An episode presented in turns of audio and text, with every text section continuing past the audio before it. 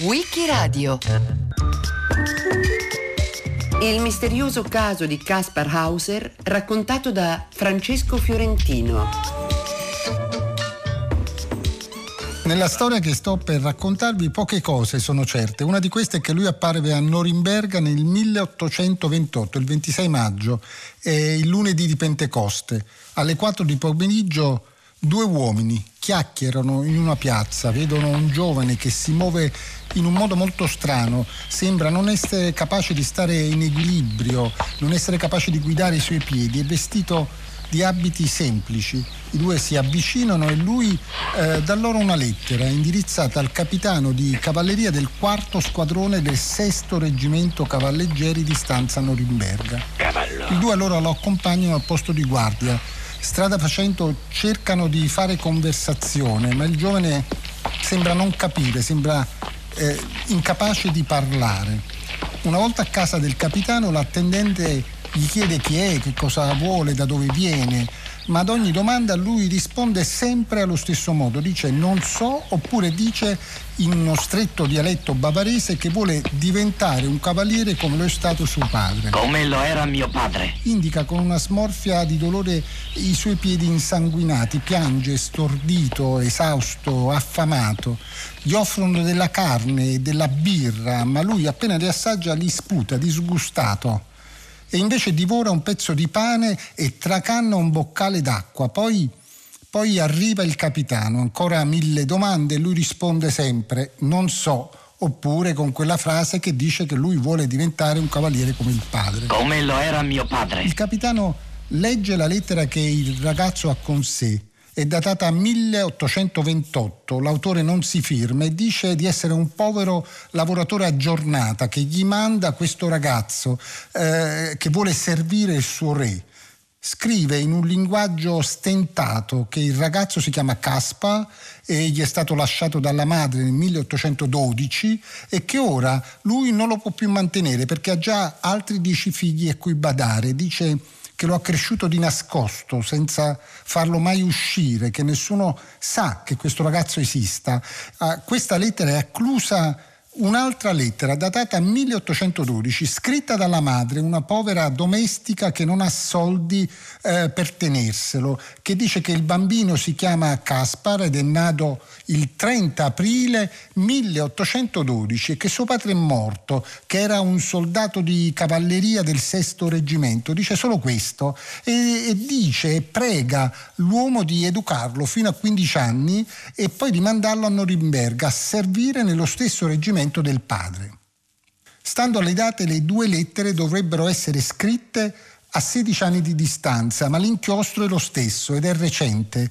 È probabile che le abbia scritte la stessa persona, alterando ovviamente la scrittura. Ma chi? Che sia stato proprio lui, il ragazzo? Il capitano lo manda al posto di polizia, dove ripartono le domande e lui risponde sempre allo stesso modo, dice ogni volta non so oppure voglio diventare cavaliere come lo era mio padre. Qualcuno gli dà carta e penna e lui con fatica scrive il suo nome, Caspar Hauser. Si comporta come un bambino di due o tre anni, non sanno se considerarlo un debole di mente oppure un mezzo selvaggio o un astuto impostore lo mandano alla torre di Vesna, una prigione per vagabondi e piccoli criminali, dove lui però non è trattato come un prigioniero, ma viene accolto come un bambino bisognoso d'aiuto dalla famiglia del secondino. È, è, è talmente eh, sprovveduto che appare buffo persino ai bambini di questo secondino, con i quali gioca e impara le prime frasi. Mentre nella torre il borgomastro di Norimberga, Jacob Friedrich Binder, lo vede ogni giorno, cerca di parlargli per ricostruire la sua storia. Il 7 luglio 1828, con un avviso ufficiale, comunica all'opinione pubblica la sua ricostruzione che fa grande scalpore perché racconta che Hauser è un giovane che dall'età di due o tre anni ha vissuto rinchiuso in uno spazio buio, senza alcun contatto con l'esterno, sempre seduto sul pavimento, con la schiena appoggiata alla parete, perché non sa neanche che potrebbe alzarsi all'impiedi ma sa dove fare i suoi bisogni, li fa in un vaso posto in un buco accanto a lui, che viene svuotato mentre lui dorme. Quando si sveglia trova accanto a sé il cibo, sempre e solo pane e acqua, e qualche volta si ritrova i capelli tagliati, le unghie tagliate, la biancheria pulita addosso. Ha con sé solo due cavallucci, un piccolo cane di legno e dei nastrini e passa il tempo a giocarci. Un giorno un uomo, senza farsi riconoscere, stando alle sue spalle, gli mette davanti uno sgabello con un foglio, gli mette in mano una matita e gli insegna a scrivere il suo nome. Poi una notte lo prende sulle spalle, lo porta fuori, lo porta per ore e ore e poi lo mette giù e gli insegna a camminare, lo tiene su, gli muove i piedi, il giovane piange, si lamenta, cade, ha dolori lancinanti ai piedi, agli occhi, per tutto il corpo. Lui gli ripete ogni volta che deve imparare a camminare e diventare cavaliere come il padre e gli ripete sempre quella frase in dialetto bavarese, voglio diventare un cavaliere come lo è stato mio padre. La ripete finché il giovane non la impara. Come lo era mio padre. Poi nei pressi di Norimberga gli mette in mano una lettera e gli dice di proseguire sempre dritto.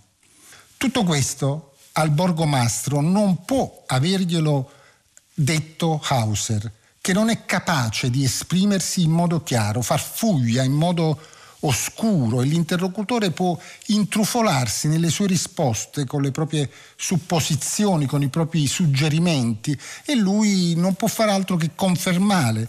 Non è lui che parla, ma sono gli altri che parlano al suo posto e lui ripeterà la storia che loro inventano su di lui ogni volta che sarà interrogato. È una storia alquanto inverosimile. Parla di un giovane vissuto sempre a pane e acqua in un buco buio e stretto che però ha una corporatura robusta, un colorito sano, un aspetto ben nutrito e non mostra alcun segno di carenza di vitamine o di proteine, è sempre stato rinchiuso da solo, eppure non è impazzito, anzi ha un animo mite ed è pieno di virtù. Ma come hanno fatto a credere a una storia del genere? È una storia piena di incongruenze, eppure viene creduta perché affascina, perché sembra confermare un mito dell'epoca, il mito del buon selvaggio.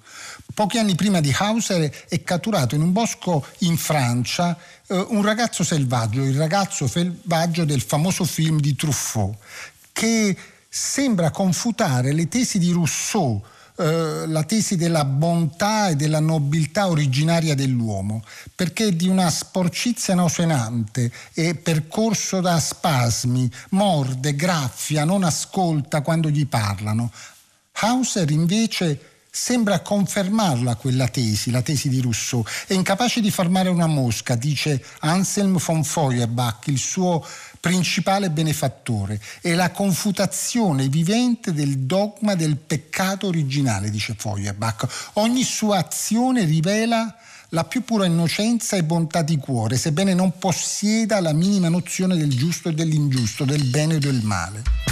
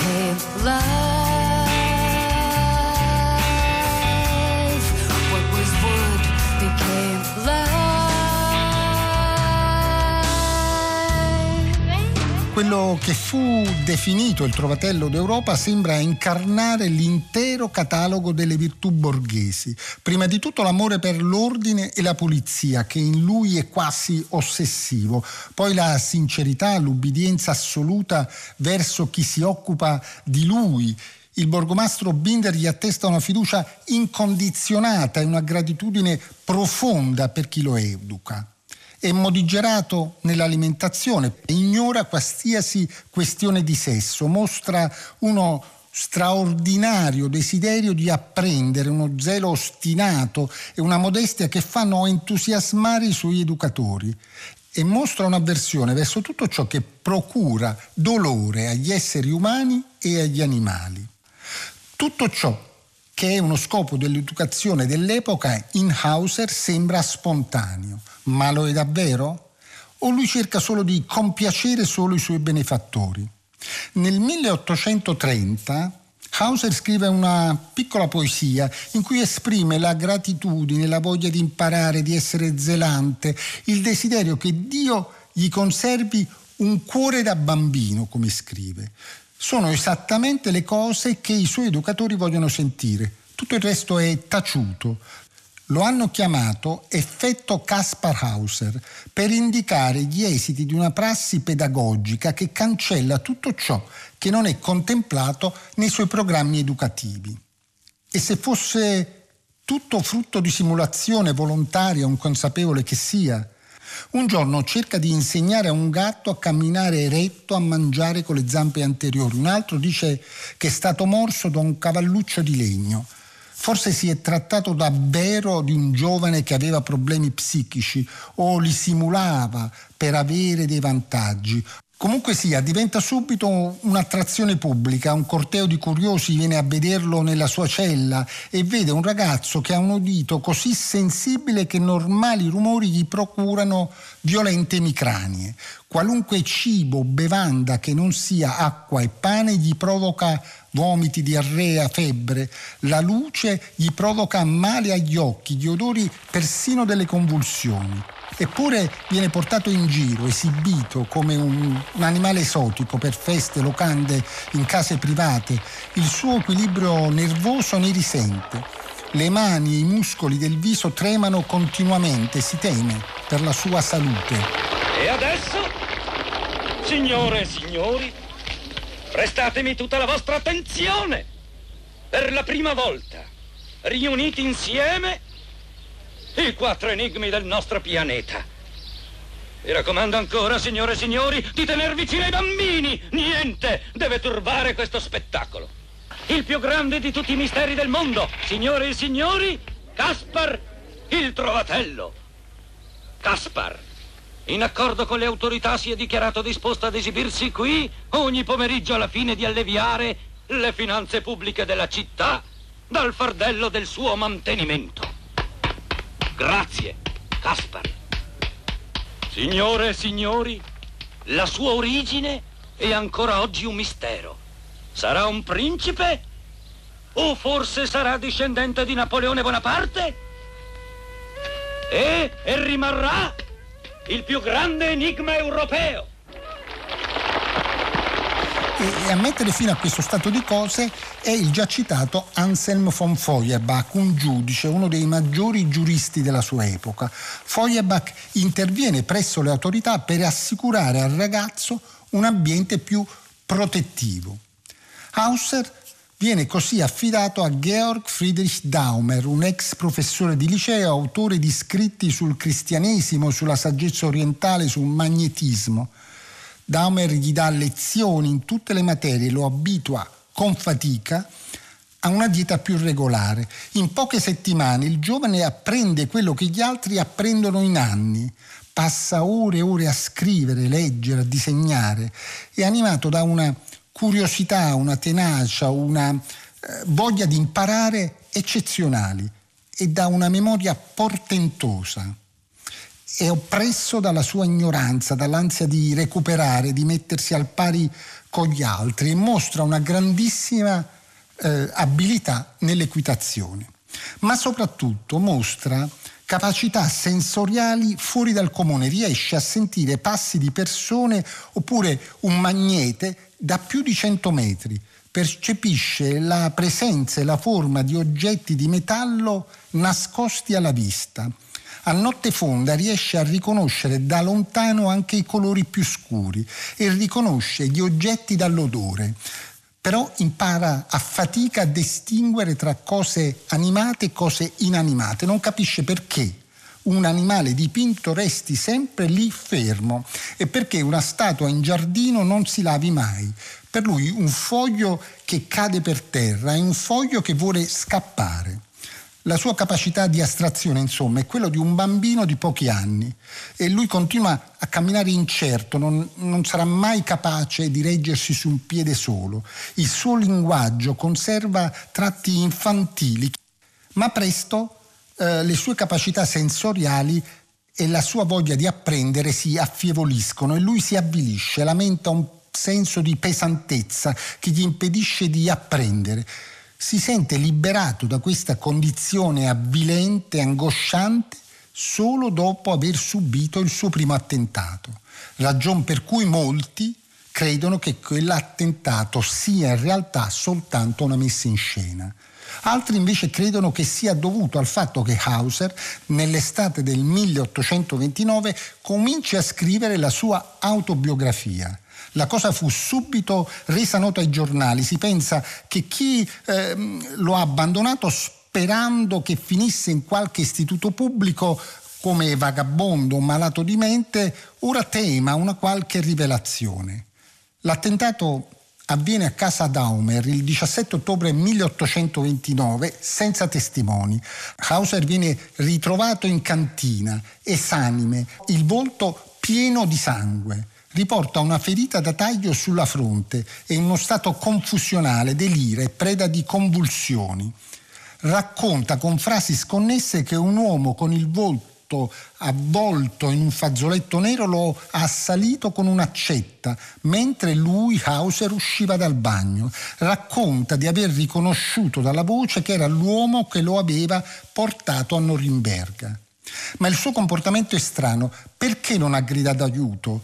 Alcuni pensano che si sia procurato una ferita da solo per desiderio di attenzione. Infatti l'attenzione intorno a lui si ravviva. Ludovico I di Baviera offre 500 fiorini di ricompensa per la scoperta del colpevole, che però non verrà mai ritrovato. L'attentato, vero o presunto che sia, da nuovo nutrimento a una voce che corre già da tempo. Secondo questa voce, Hauser è niente di meno che l'erede legittimo al trono del Baden, primogenito del Granduca Karl e della principessa Stephanie, figlia adottiva di Napoleone, scambiato nella culla con un neonato in fin di vita. Si pensa che chi aveva ricevuto l'incarico di uccidere il neonato per scrupoli di coscienza non lo abbia più fatto e lo abbia portato invece in Ungheria, dove il piccolo eh, avrebbe trascorso i primi anni dell'infanzia. Poi qualcuno lo avrebbe rinchiuso per sottrarlo ai suoi persecutori. A ordire il complotto sarebbe stato Luise Caroline von Hochberg, che voleva portare sul trono uno dei suoi figli, appartenenti a un ramo secondario del casato, cosa che poi le riuscì. Il suo primogenito, Leopold, sale sul trono del Baden proprio in quegli anni, nel 1830.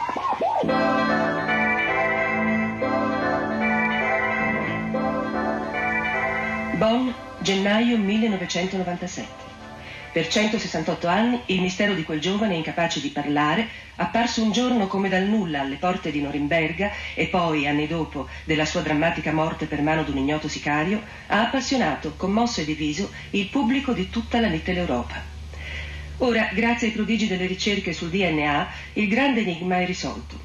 Parliamo dell'enigma di Caspar Hauser, come il giovane si chiamava secondo il foglio di carta che teneva in mano. Alla svolta a cui la scienza ha portato il caso, Der Spiegel dedica la storia di copertina in un reportage avvincente come un romanzo poliziesco.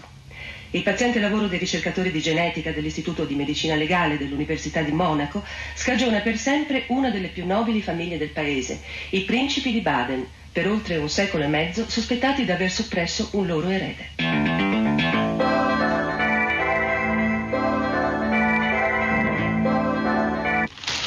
Confrontando il patrimonio genetico trovato nelle poche molecole di DNA trattenute da una macchia di sangue sui pantaloni di Kaspar Hauser con quelle della nobile von Zaringer Stillendorf e di un'altra discendente dei principi del Baden, che ha voluto restare anonima, si è arrivati a scagionare definitivamente l'illustre famiglia. Ritorna dunque il dilemma. Kaspar Hauser era un impostore? Chi era dunque Kaspar Hauser?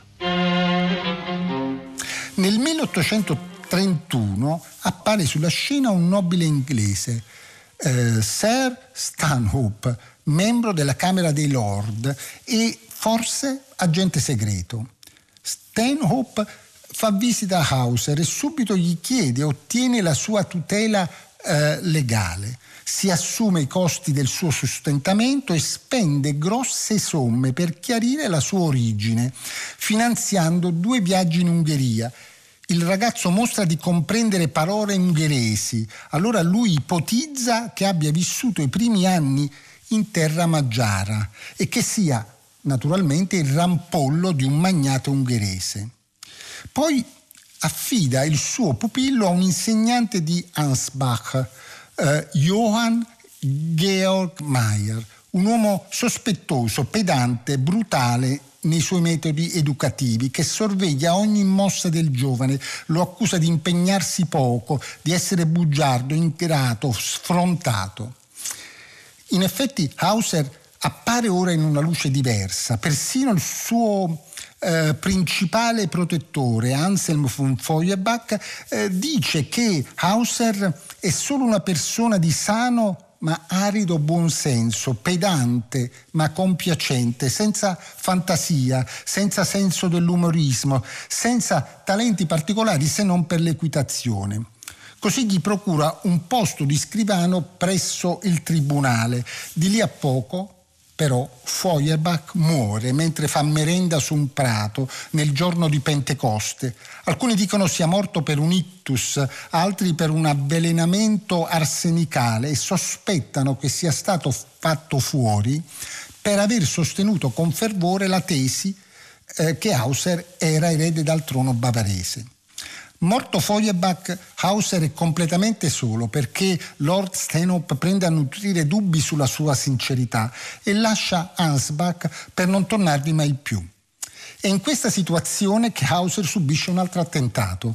Uh, un giorno di dicembre del 1833 uno sconosciuto gli dà un appuntamento nel parco cittadino a nome del giardiniere di corte e lui ci va ci va e mentre è all'appuntamento da dietro un cespuglio qualcuno esce all'improvviso, gli porge una borsa e lo pugnala.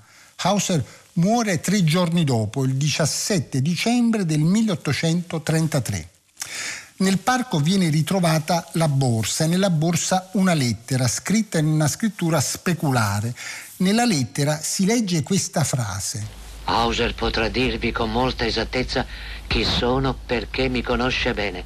Per risparmiare questa fatica ad Hauser ve lo dirò io stesso da dove vengo. E vi dirò anche il mio nome, così non dovrete continuare a cercare chi scrive è dunque convinto che Hauser sopravviverà al ferimento. Forse è stato proprio lui, Hauser, a scrivere la lettera. Ci sono formulazioni, errori che si ritrovano in altri suoi testi. Il giudice è convinto che si tratti di autoferimento senza intenzioni suicidarie. L'arma non è mai stata trovata, il caso viene presto archiviato.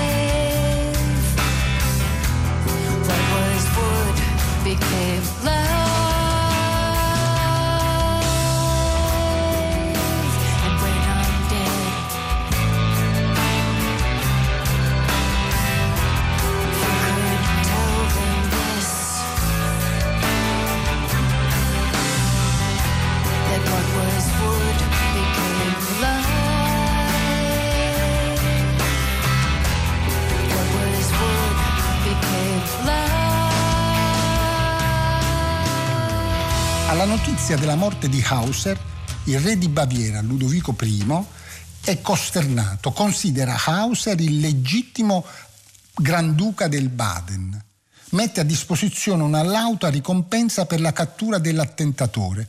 Ludovico ha interesse a screditare i soldati del Baden perché da tempo cerca di riottenere da loro il palatinato. Usa la vicenda di Hauser nella sua battaglia diplomatica e giuridica contro il Baden ma poi vi rinuncia. Vi rinuncia perché il caso Hauser è utilizzato anche dagli intellettuali liberali e democratici per attaccare il potere delle monarchie.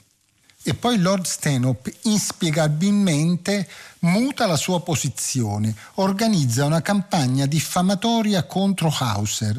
Ora sostiene che il suo ex pupillo è un impostore che si è accoltellato da solo.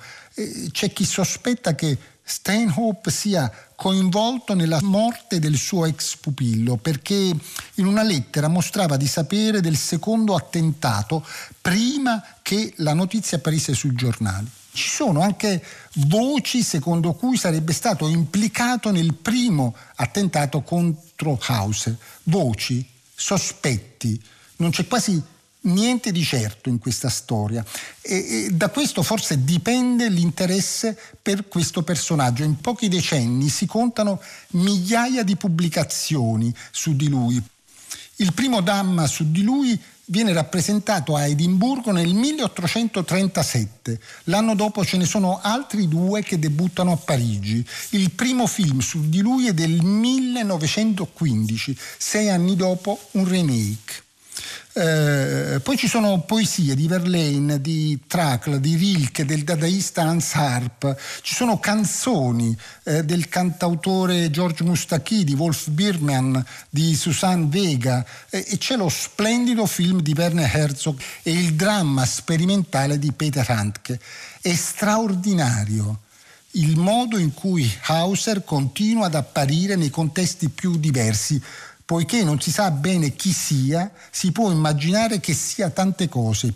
E poi e poi c'è quello che Freud definirà il romanzo familiare del nevrotico, la fantasia infantile ricorrente di essere figlio adottato dai natali più nobili. Freud ritrova questo schema in molti miti e leggende, la nascita nobile, la decisione di uccidere il neonato, la sua salvezza ad opera di animali o di declassati, una lunga epoca di latenza e poi la riconquista dei propri diritti di nascita. La teoria del principe corrisponde a questo schema psichico mitologico e continua ad agire anche nel nostro tempo in un modo davvero incredibile. Si è arrivati a fare due test del DNA per verificare la discendenza nobile di Hauser.